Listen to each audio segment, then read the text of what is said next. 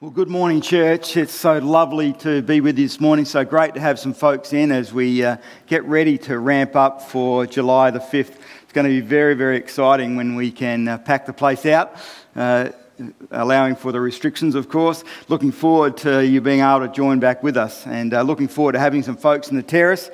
And we're looking forward to having some folks over in the cafe as well as we worship the Lord in our 9, 11, and 6 p.m. services. And uh, Today we're going to continue our series, that Hallowed Be Thy Name, as we continue to remember the wonderful names of God and how they speak to us in our lives. And Jason and the team, thank you so much for that beautiful song as we remember that God is the one who fights our battles for us and God is the one who has won the victory for us. And uh, that's great news to know because really that speaks about the name that I want to look at today. Pastor Timon and Graham have taken us through a series of God's beautiful names and how they speak to our situation. We've looked at Yahweh, the self existent one. We've looked at my shepherd, the one who leads and protects us, and what a beautiful picture that was. The Almighty God, the one who can make the way when no one else can make a way, the Almighty God can. God everlasting, the one who holds our future in his hands. And how these beautiful, beautiful names speak so relevantly to our lives today as we need to hear about God's character and how that impacts the situations of our lives. How beautiful to know that God holds our future in his hands. Amen. How beautiful it is to know that our God is the self existent one. How beautiful it is to know that our God is a shepherd. And today I want to take you for a moment through that beautiful name, El Gabor, the mighty God. And El Gabor, the mighty God, really speaks about him being a warrior. It brings out the aspect of our God who fights on our behalf. There's a man by the name of Keith Payne, still alive today. And uh, up on your screens for you is a photo of Keith when he was uh, in the Vietnam War. He fought in a number of theatres of war, and when he arrived in Vietnam, he was a, a seasoned warrior. He went to Vietnam as a trainer, and uh, during his time in Vietnam, Keith and the troops that he was training uh, were engaged in a battle, and they were surrounded on three sides and in dire straits. Many of his troops were wounded, they were in disarray. And as they began to fall back, the enemy continued to pepper them with bullets and uh, move on their position. And during the night time, even though they were suffering terribly, and Keith himself by this stage was wounded both in the hands and in the arms, he went back under enemy fire, basically back into their range, to rescue men, his men who had fallen and were injured. And during the course of the night, even as he feared for his own life, and he spoke very, very candidly about this on Anzac Day, there were times where he was just uh, terrified. He recounts one time when he had been went forward again to recover one of the lost soldiers and brought them back. He was resting behind a log. He had a smoke. He realized that to go again and look for more would very likely cost him his life. He said goodbye to his wife and his children, drew up the courage that he needed to get out from behind that log and go and look for other men. And during the course of that night and over the hours that come ahead, he rescued over 40 men. Amazing.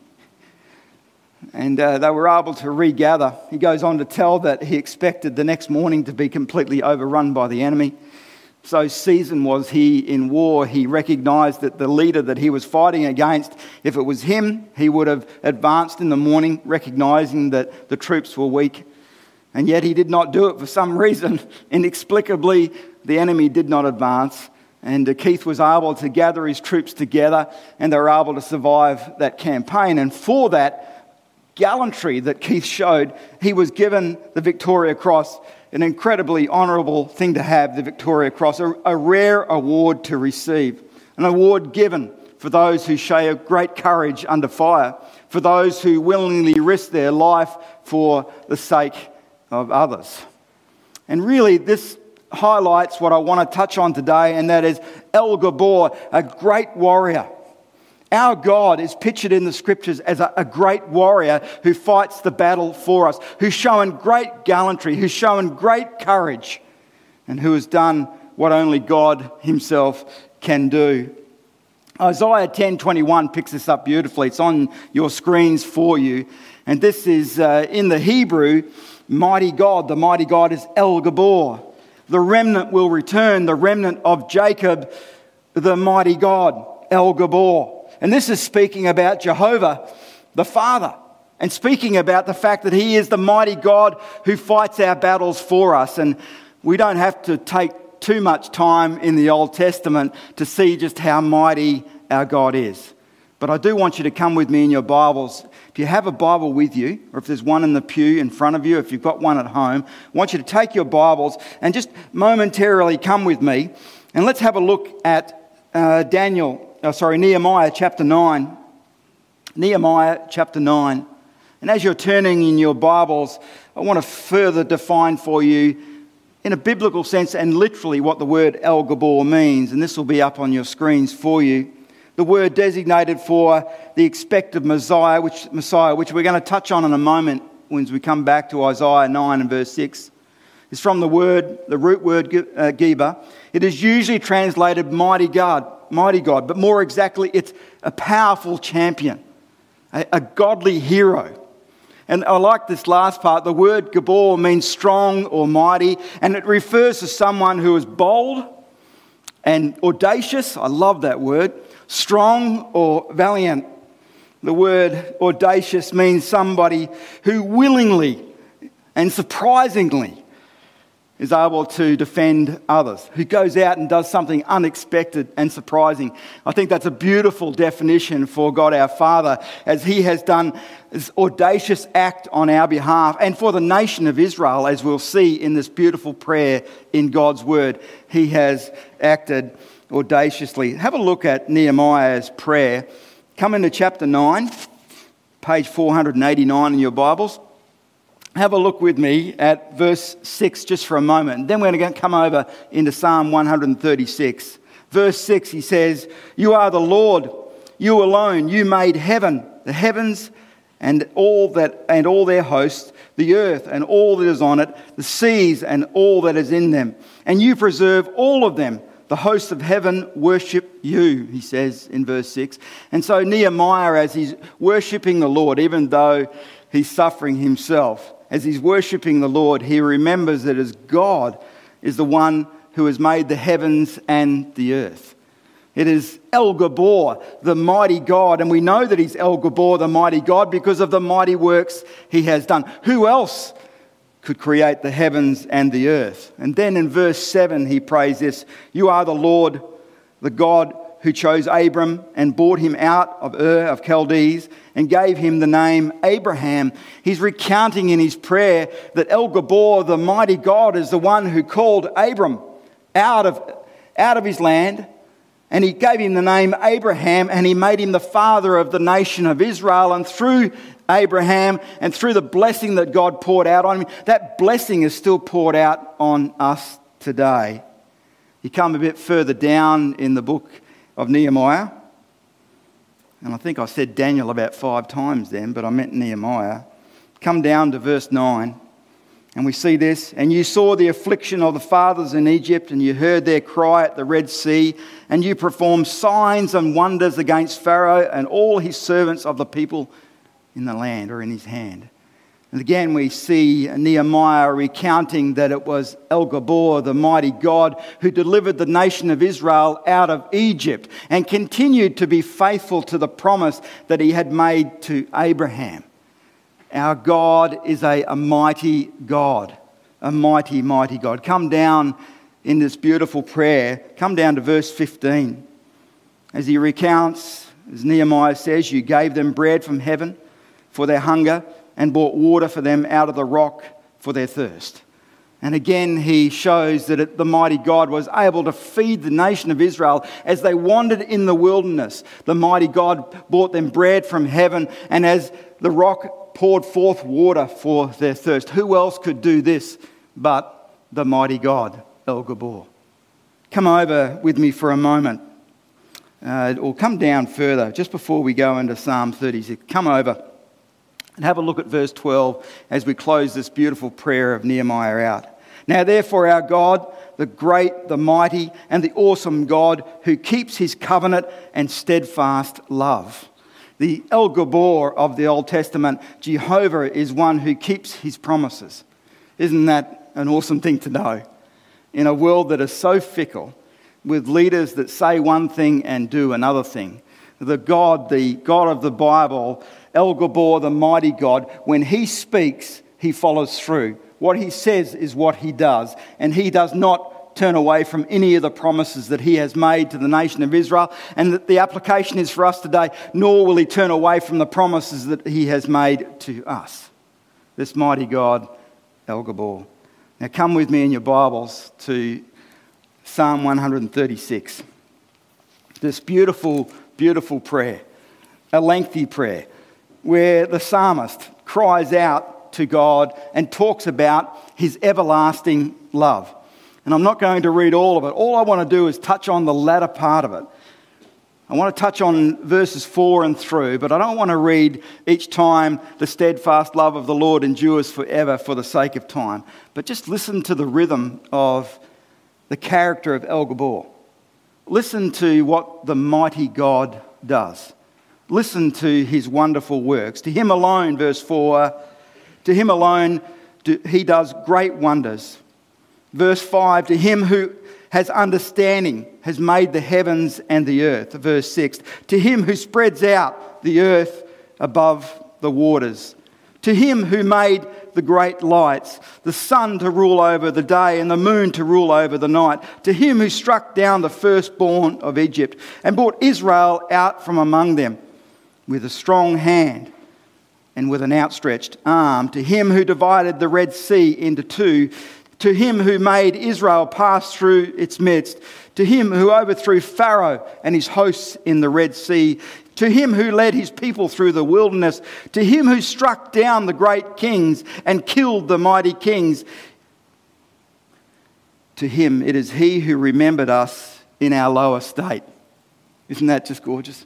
This awesome and fierce God whom none can withstand and who has struck down those who oppose his people, who has brought to pass his plan, who has fulfilled his faithful promises to the nation of Israel. And then in tenderness in verse 23, it is he who remembered us in our low estate. Our God is a gracious God.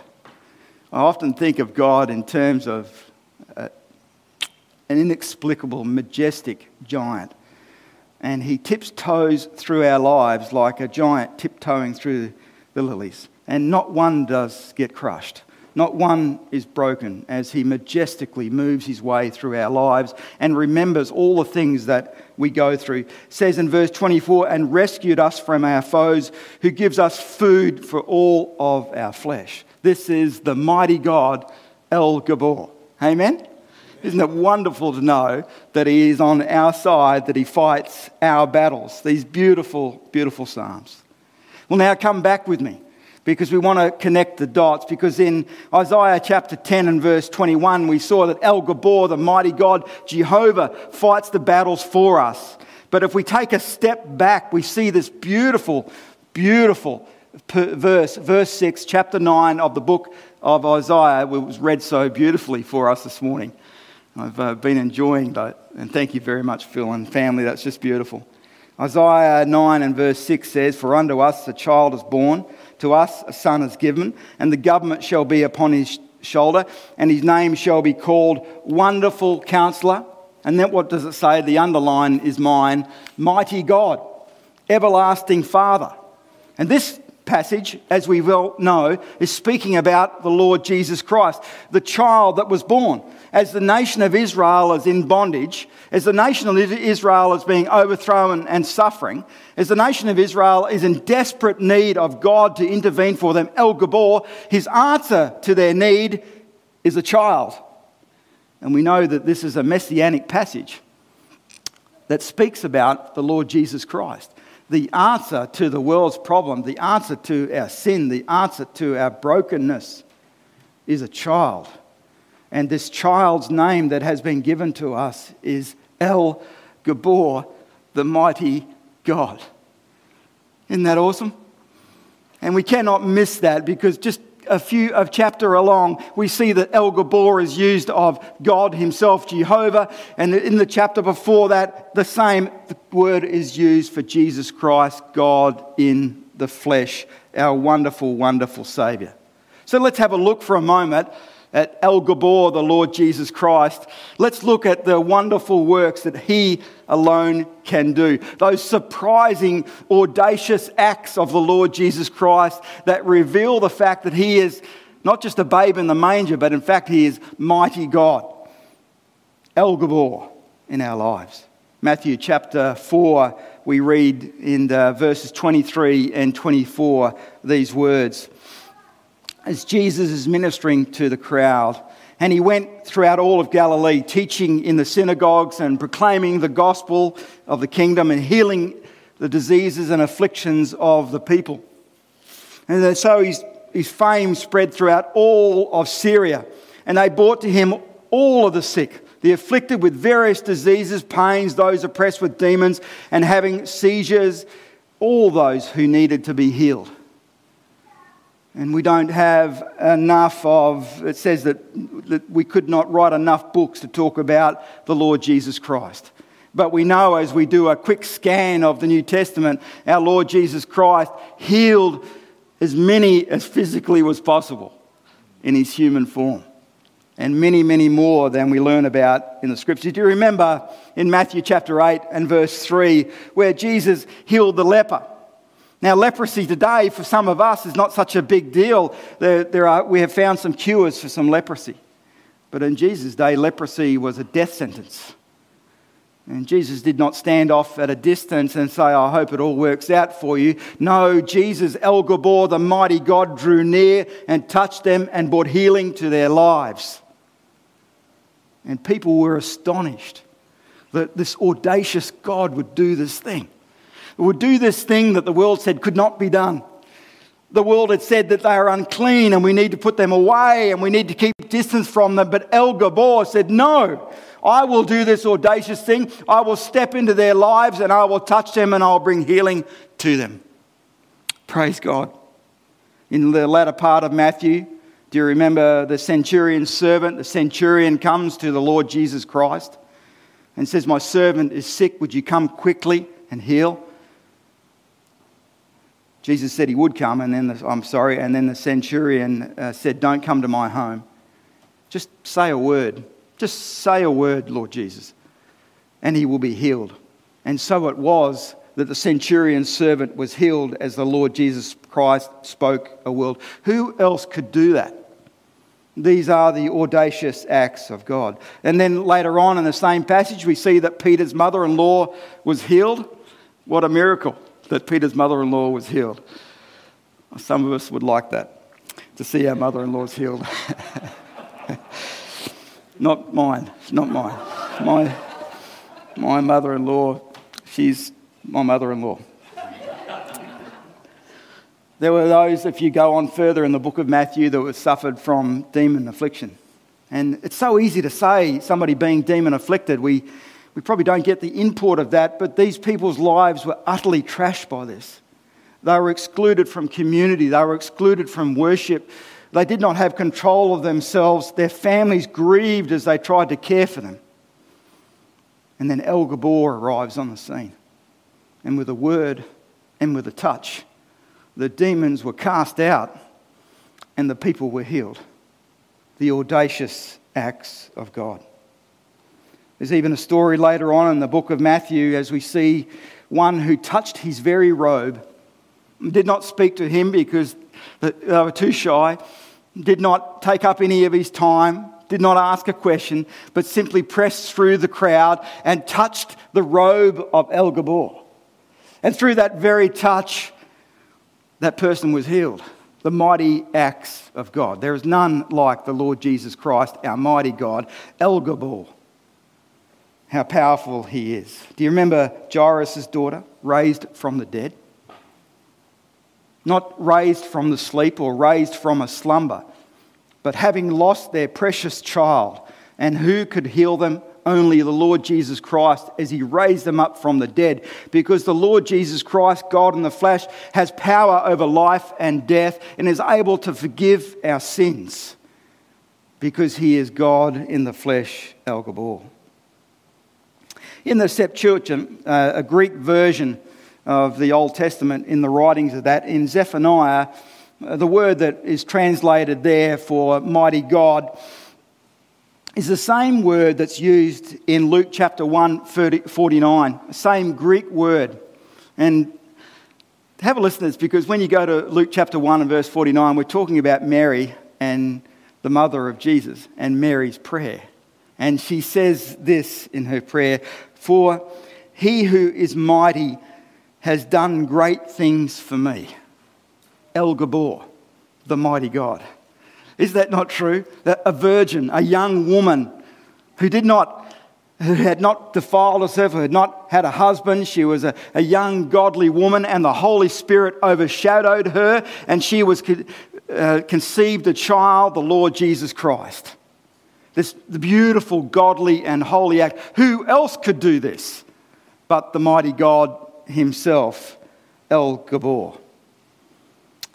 This is the mighty God who fights on our behalf. So, how has God fought for you and I? How has the Lord Jesus Christ fought the battle for us in our lives? Let's have a, a think about that for a little moment. Let's go as we begin. I want to take you just through a few more verses as we think about the mighty God. Come with me in your Bibles to Colossians chapter 2. If you haven't got a Bible, it's okay, it will be up on the screen for you. Colossians chapter 2 and verse 15. Have a look at the Lord Jesus Christ, El Gabor, the mighty God, fighting on our behalf, fighting the, the greatest enemy of our souls sin and death and Satan. And it says here in Colossians chapter 2 and verse 15, he disarmed the rulers and authorities and put them to open shame by triumphing over them. The Lord Jesus Christ's mightiest act, the mightiest act that he ever did, on our behalf as a mighty warrior, this audacious act of dying, an innocent man, dying on the cross for us. And then on the third day, he rose up again. And as the Lord Jesus Christ died, the spiritual battle that was going on in the heavens, the spiritual battle for our souls was raging in the heavens. And he had the victory on our behalf. He disarmed the rulers and authorities and he made a, an open shame of them, triumphing over them. This is our El Gabor. He did this on our behalf when we were utterly defenseless. Because let's be clear the Bible tells us that all of us have sinned and all of us have fallen short of God's standard. And the penalty for that is spiritual death. And there was no one in this room, no one watching this broadcast, no human being apart from the Lord Jesus Christ, who was able to pay the price that was needed so that we could be free from that penalty that we so willingly deserve. Jesus Christ did this audacious act of presenting himself as the spotless Lamb of God and dying in our place. Isn't that awesome? How majestic, how powerful, how wonderful the acts of the Lord Jesus Christ that he would do that on our behalf and defeat the greatest enemy, sin and death. Have a look what it says in 1 Corinthians chapter 15. This will resonate in your hearts. If you don't know the Lord Jesus Christ, this can actually be your song if you humble yourself before Him and invite Him to be your Lord and Savior, if you believe upon Him, as the Bible says. 1 Corinthians chapter 15, 55 to 57 says, O death, where is your victory? O death, where is your sting? The sting of death is sin, and the power of sin is the law. But thanks be to God who gives us the victory over this through the Lord Jesus Christ. And all the people said, Amen. This is just the wonderful news.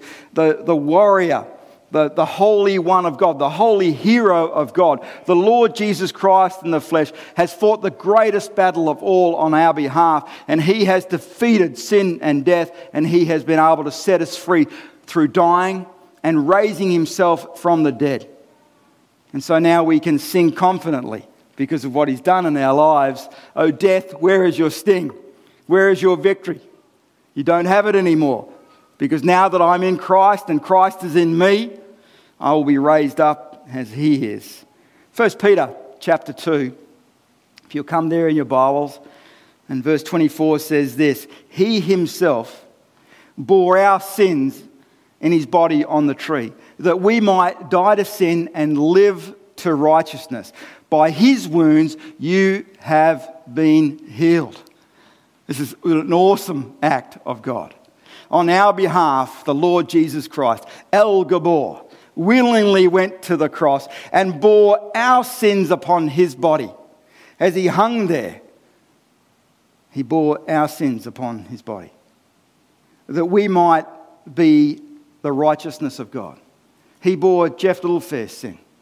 He bore your sin. He bore all of your sin upon the cross. And he died on that cross. And the Romans came and they speared his side, and water came out. They did not have to break his knees. They took him down off the cross and they put him in a tomb and they sealed that tomb. Jesus was dead. And then on the third day, this wonderful miracle happened.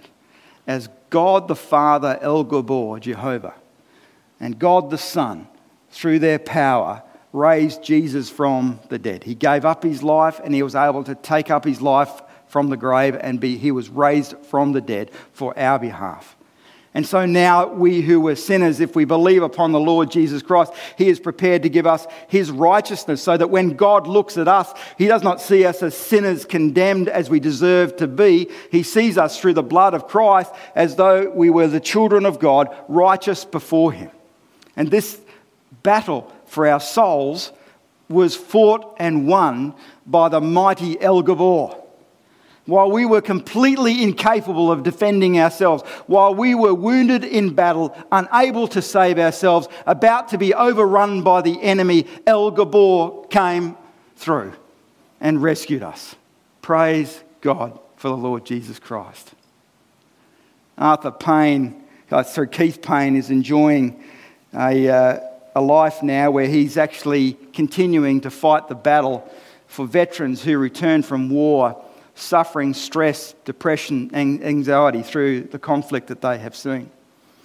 And who better to understand them in their suffering uh, than a man who went through exactly the same thing himself?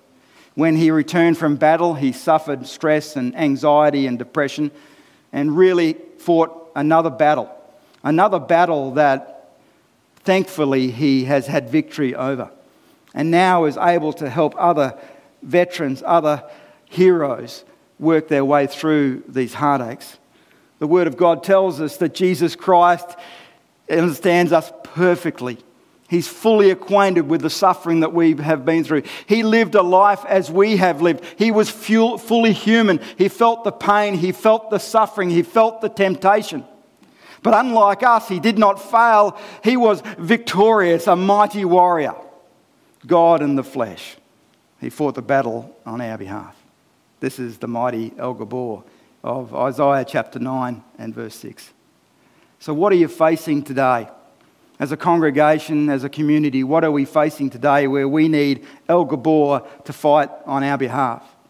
What is it that you're going through as a family? What is it that you're going through in your marriage? What is it you're going through in your finances, in your workplace, where you need El Gabor to fight the battle on your behalf? Because that's exactly where God wants us to be.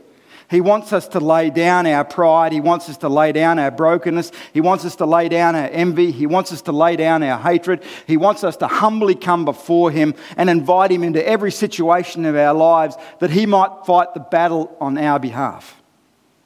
Don't we need to hear that? It, everything that we face, we need El Gabor. We need to humble ourselves before the mighty God, the Lord Jesus Christ and invite Him into our lives. And we can do that right now. I want you to bow with me in prayer if you would. And let's invite El Gabor into our situation. And maybe for some of you, you're going to invite him into your life for the first time. And I'd just like you to pray along with me. So please, wherever you might be, whether some of you are here or the majority of you are watching us online, would you be so kind as to bow your heads and pray along with me?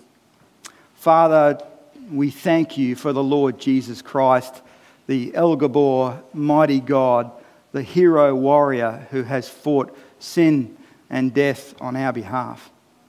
Thank you, Lord Jesus. Thank you for willingly giving up your life for me. Thank you for going to the cross to bear my sin. Thank you for dying in my place. But I've got to say with all of my heart, thank you for the power that you have to raise yourself from the dead. Thank you for the power that you have to forgive me of my sin. And I confess my sin to you. I confess to you that I've been trying to live my life my own way. I've been trying to fight my own battles. And I have been losing at every time. And I humble myself before you now and I invite you in to my life. I invite you into my workplace. I invite you into my home. I invite you into all of my life to fight on my behalf, to glorify yourself in my life.